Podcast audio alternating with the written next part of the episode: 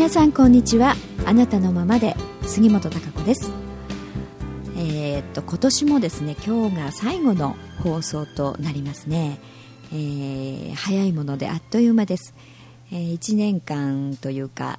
まあ、これをね、えー、2年目ですかね、え、続けてきましたね。あなたのままでの放送。ずっと聞いてくださった方はね本当にありがとうございます。そして、えー、新しく聞き始めてくれたあ方はこれからもどうぞよろしくお願いいたします、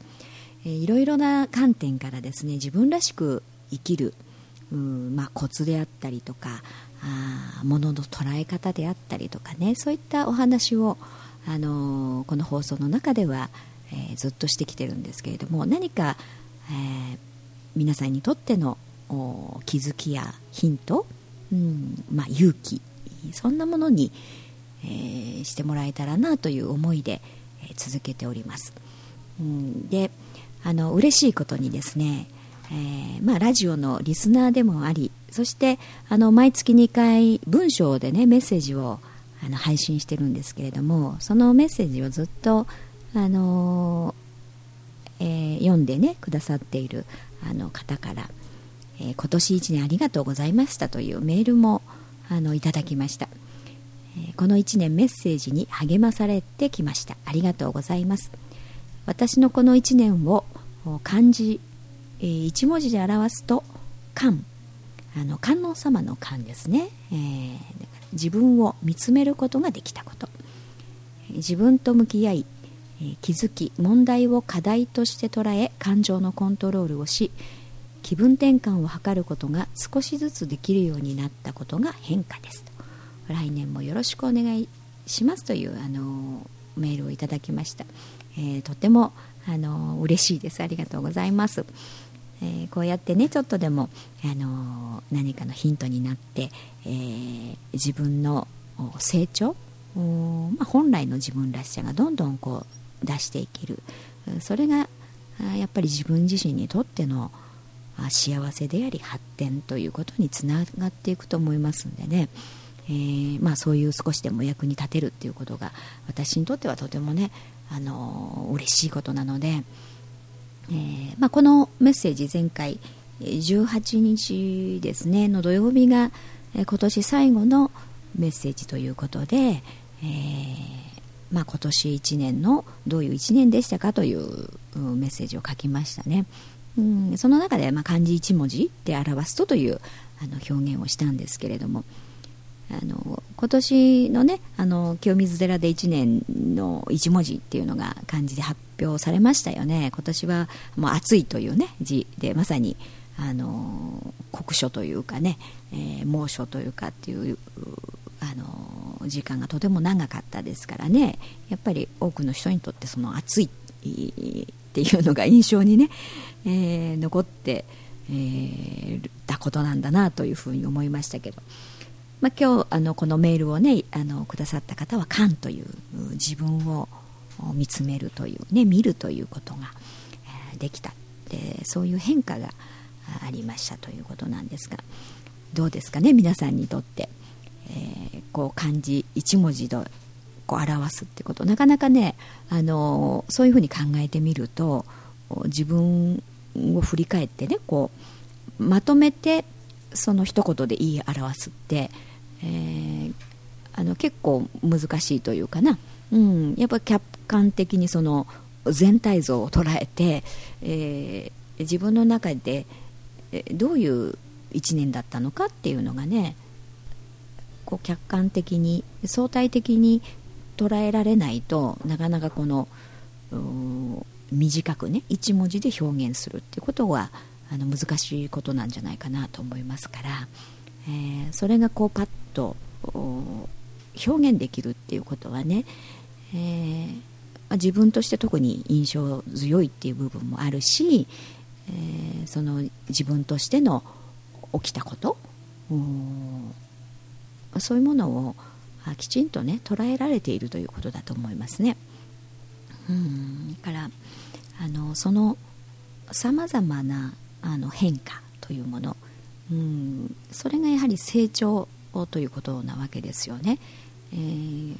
成長するっていうことは変化をしていくっていうことですからあの何も変わらないっていうことはまああのないはずなんですよね。何かしらあのやっぱり変化をし続けている、うん、成長し続けているという人間はねもちろん大自然もそうですよね、まあ、それがだから自然の摂理といいますかあの自然の成り立ち法則であるということなんですけれどもだからそこにどう自分が意識を向けてるか、ね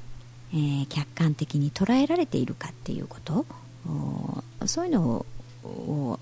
あの見てみるっていうことは大事なことだと思いますね。うんそれがやっぱり意識しないでいれば何も変わってないような気がするし、うん、自分としてあの何だったんだろうっていうのがね、うん、明確に認識できてない理解できてないということになりますからあの成長しづらいということになりますよね、えー、そういうのもやっぱり意識的にあの捉えてるとあどこをじゃあもっとどうすればいいのかとかね、えー、この辺はもうちょっと変えたいとかっていうことが、あのこうリアルに見えてきますからね、えー、その方がやはり、えー、成長しやすいですよね。変化しやすい、うん、意欲的に意識的に、えー、まあ、意思を持って、え変わるという作業がねやりやすいわけなんですよね。うん、ですから自分としてのやっぱりその変化あっていう何かああった変化というものがそういった出来事がですね自分としての成長発展につながっていく要素なわけなんですよねだからたとえそれがその自分としてはね嫌なことすごくなんか傷ついたことであったり良くないことであったりっていうふうにね意識としてはそう捉えてるかもしれませんその変化を。うんでもそのたとえ良くないとね思えることであったとしてもその裏側というか奥深くには自分が発展するため成長するための要素変化の要素というものが必ずそこにあるはずなんですね、えー、それをどう捉えられるかというところなんですよ、うん、だから嫌だなとかねあこんなこと起きちゃってもう、うん、なんとかそこから遠ざかろうとかね、えー、なかったことにしようとかそれをいつまでたっても嫌なことしか起きてないというふうにね、うん、だから何も変わってないというかあ何も得られるものがなかったというふうに自分が認識してしまって捉えているとそこにはやはり次を見いだす、うん、要素発展につながるための要素というものが見いだせないということになりますね。うん、だからその人間ってその自分の捉え方物事の捉え方考え方っていうのが非常に、えー、大事なんですよね。そこがどう見れるかによってその後の結果が変わってくるわけです。同じことが起きたとしてもね。うんだから嫌だなっていうふうに、えー、ダメだダメだというふうにずっと思い続けていればダメでしかないですよね。せっかく起きたことも嫌なことが起きたんだというだけで終わってしまうかもしれません、うん、でもそこに何かがあって自分が次の扉自分の扉を開くため本来の自分の発展というものの次のステージに行くために、うん、ことが起きたんだという見方でね、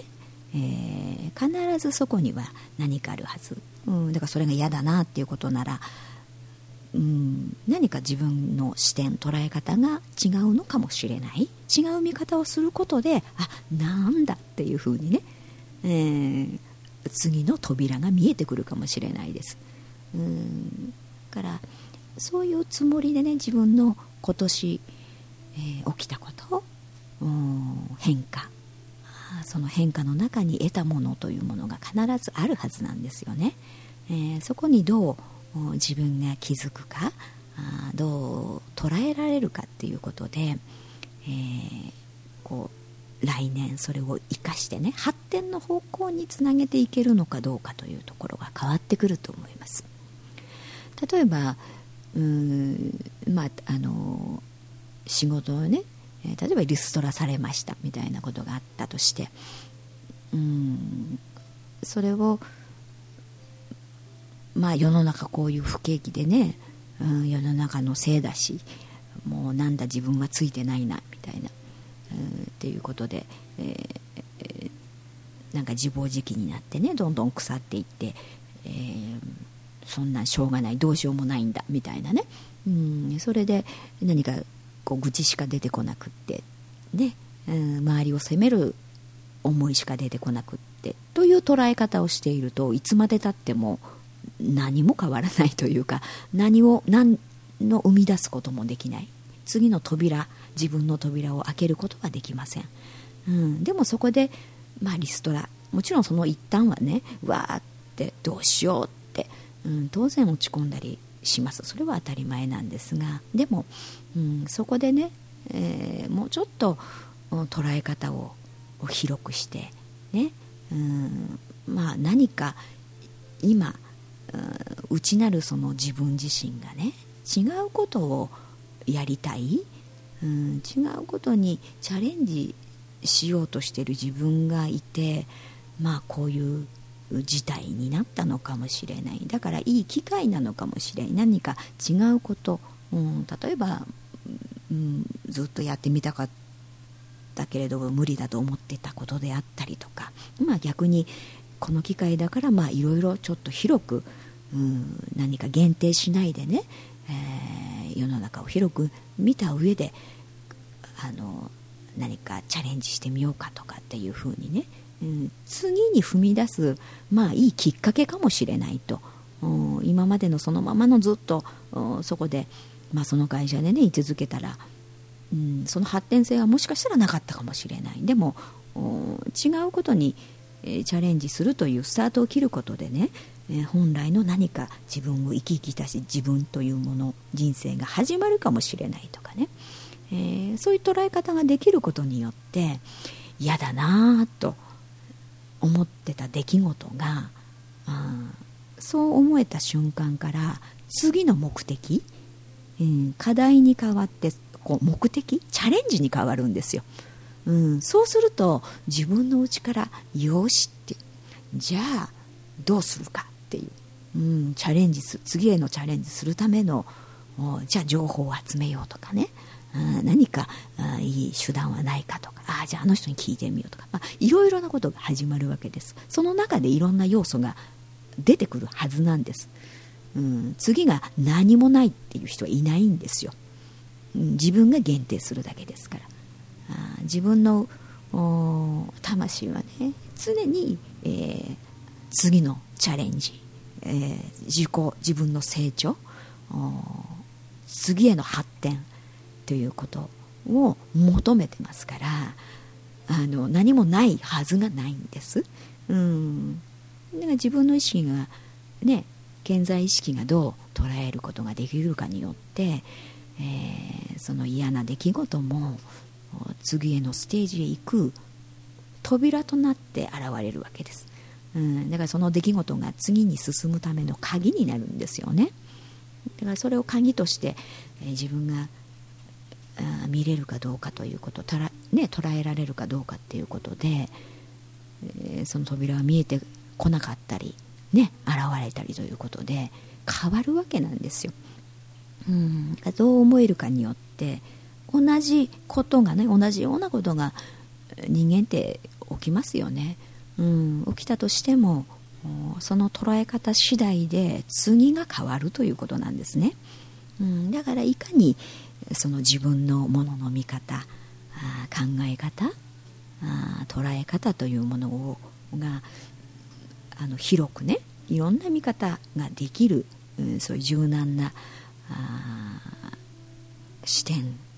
ね、概念というものを、うん、持つかということが自分の可能性を広げることにつながってくるんですね。最初からやっぱり自分の考え方というもの概念が、えー、まあ、自分だけのね凝り固まったもの。でも自分はそれが当たり前になってますからなかなか気がつかないかもしれない、うん、だから、ね、違うものの見方考え方をする人を、ね、最初から否定ししてしまったりあそんなあるはずないみたいにしてしまえばやっぱり自分のものの捉え方というのは狭いということになりますからね、うん、そこのところをどんどんどんどん、まあ、広く深くね、えー、自分の、ね、思い込みの概念みたいなものをどんどんあ変えていくことによって、えー、やっぱり自分の次のステージ、えー、自分の本来のこう力を発揮するステージというのはどんどん開いていくわけですよね。だからそれが自分で自分の扉を開いていくということになりますから。だからあのどんなね、えー、ちっちゃな出来事でもいいいいんですよ。何かいろんな出来事が日々起きるはずです。起きているはずですね、うん、何も起きない人はいないですから。だでもそれ起きていることが結局は、うん、次の扉を開く鍵に全てなっているはずなんですね、うん、どう捉えられるかっていうところ。ちょっと客観的にね、えー、今年起きたこと。うん。いろんなことを自分が見てみてね、うん、そしてあのやっぱりそこの起きた出来事の捉え方、うん、ものの見方であったりとか。あそこからやはり得たものは何かなというね、うん、何もないということはないので、えー、嫌なまあ、嫌な出来事ほど大きなその鍵がね、えー、次に進むそういう鍵、えー、宝物というものが潜んでいる可能性が非常に高いですから うん。その捉え方をうんちょっと変えることでああじゃあもっとこういうふうにこれはの出来起き事は一瞬すごく嫌だと思ったけど実はあここで視点を変えなさいということで、えー、ね、自分が次のステップ行くためのことなんだっていうふうにああそうかありがたかったなっていうふうにね、えー、いろんなことをね、え、それがやっぱり自分として得たものになるわけですから、え、そういったものが今年、え何かとこうあるはず、うん、あったはずですね皆さんも、うん、でもそういう要素が来年のね自分の発展さらなる飛躍につながる、まあ、元になるというかな。要素につながっていくはずなのでそういうのをやっぱり大切にしてね、えー、それを生かしていくということを、うん、そういうこう意識を持ってね、えー、こう来年につなげていくっていうことがとても大事だと思います。うん私もねいろいろなあことあっという間な1年でしたけれどもね、えー、当然いろんなことが、あの起きましたし、えー、その時はうわーって感じででうんあの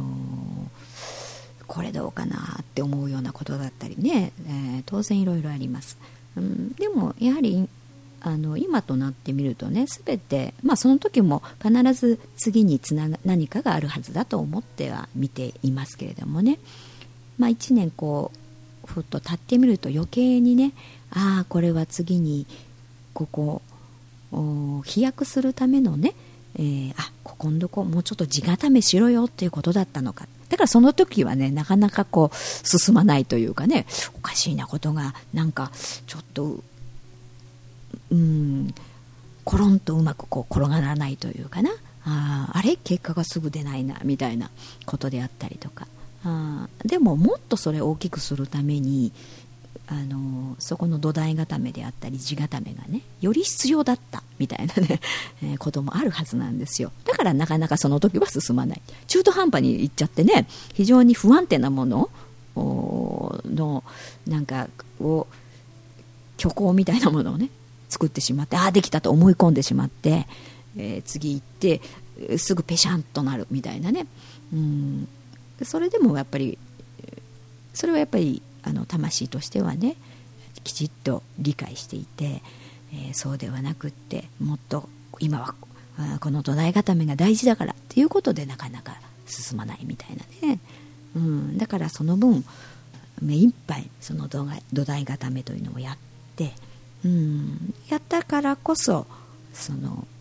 来年の飛躍につながるみたいなね、うん、そういうことって起きるわけなんですよ。えー、だからでだからそこのところをね本来の自分が、えー、求めてるものというものをどう自分の意識がああのキャッチしてね捉えてっていうところはやっぱり自分の未来を作っていく上で、えー、すごく重要な部分だと思いますね。ですから客観的にちょっと自分を見てみてね、えー、そしていろんな見方をしてみる、うん、自分の捉え方をいろいろこう柔軟にして物事を見てみるっていうこと、うん、いろんな見方を、えー、することで何かに気が付くということ。はたくさんあると思いますんでね、えー、そんな振り返りをしながらこう来年の自分の得たいものね、こうしたいというものを描いて来年に向けていかれるといいと思いますね。やはり今年起きたことっていうのが無関係ということは絶対ありえないので、うん、今ある要素というものが必ず次の自分の発展につながりますからね、えー、何もないということはないはずなんですよ。それはあ自分が見れてないだけ、えー、だから、あの、そうやって、え、この2010年というものをねうんえー、振り返りながらそして2011年に、えー、向けていただけたらなと思います、えー、2011年はあのまた、え水曜日1月の12日からですかね新しい放送が更新になるなると思いますので、えまた引き続きあの聞いていただけたらと思います。そして何かあのこんなテーマで話してほしいとかねありましたらメールをお気軽に送っていただければと思いますし1月15日にはあのこちらプラネットの方でですねあの年頭のセミナーがあります1年の過ごし方はここに鍵あり5つの要素ということでですね、えー、自流自流に乗るための5つのキーワードというねそういうテーマであのセミナーをやりますので、えー、興味がある方はあのホームページの方を見ていただければ載ってると思います。あのぜひね直接、えー、こちらに、えー、来ていただきたいなとも思いますので、えお待ちしております。はいそれでは、え皆さん風邪などひかないように良いお年をお過ごしください。また来年お会いいたしましょう。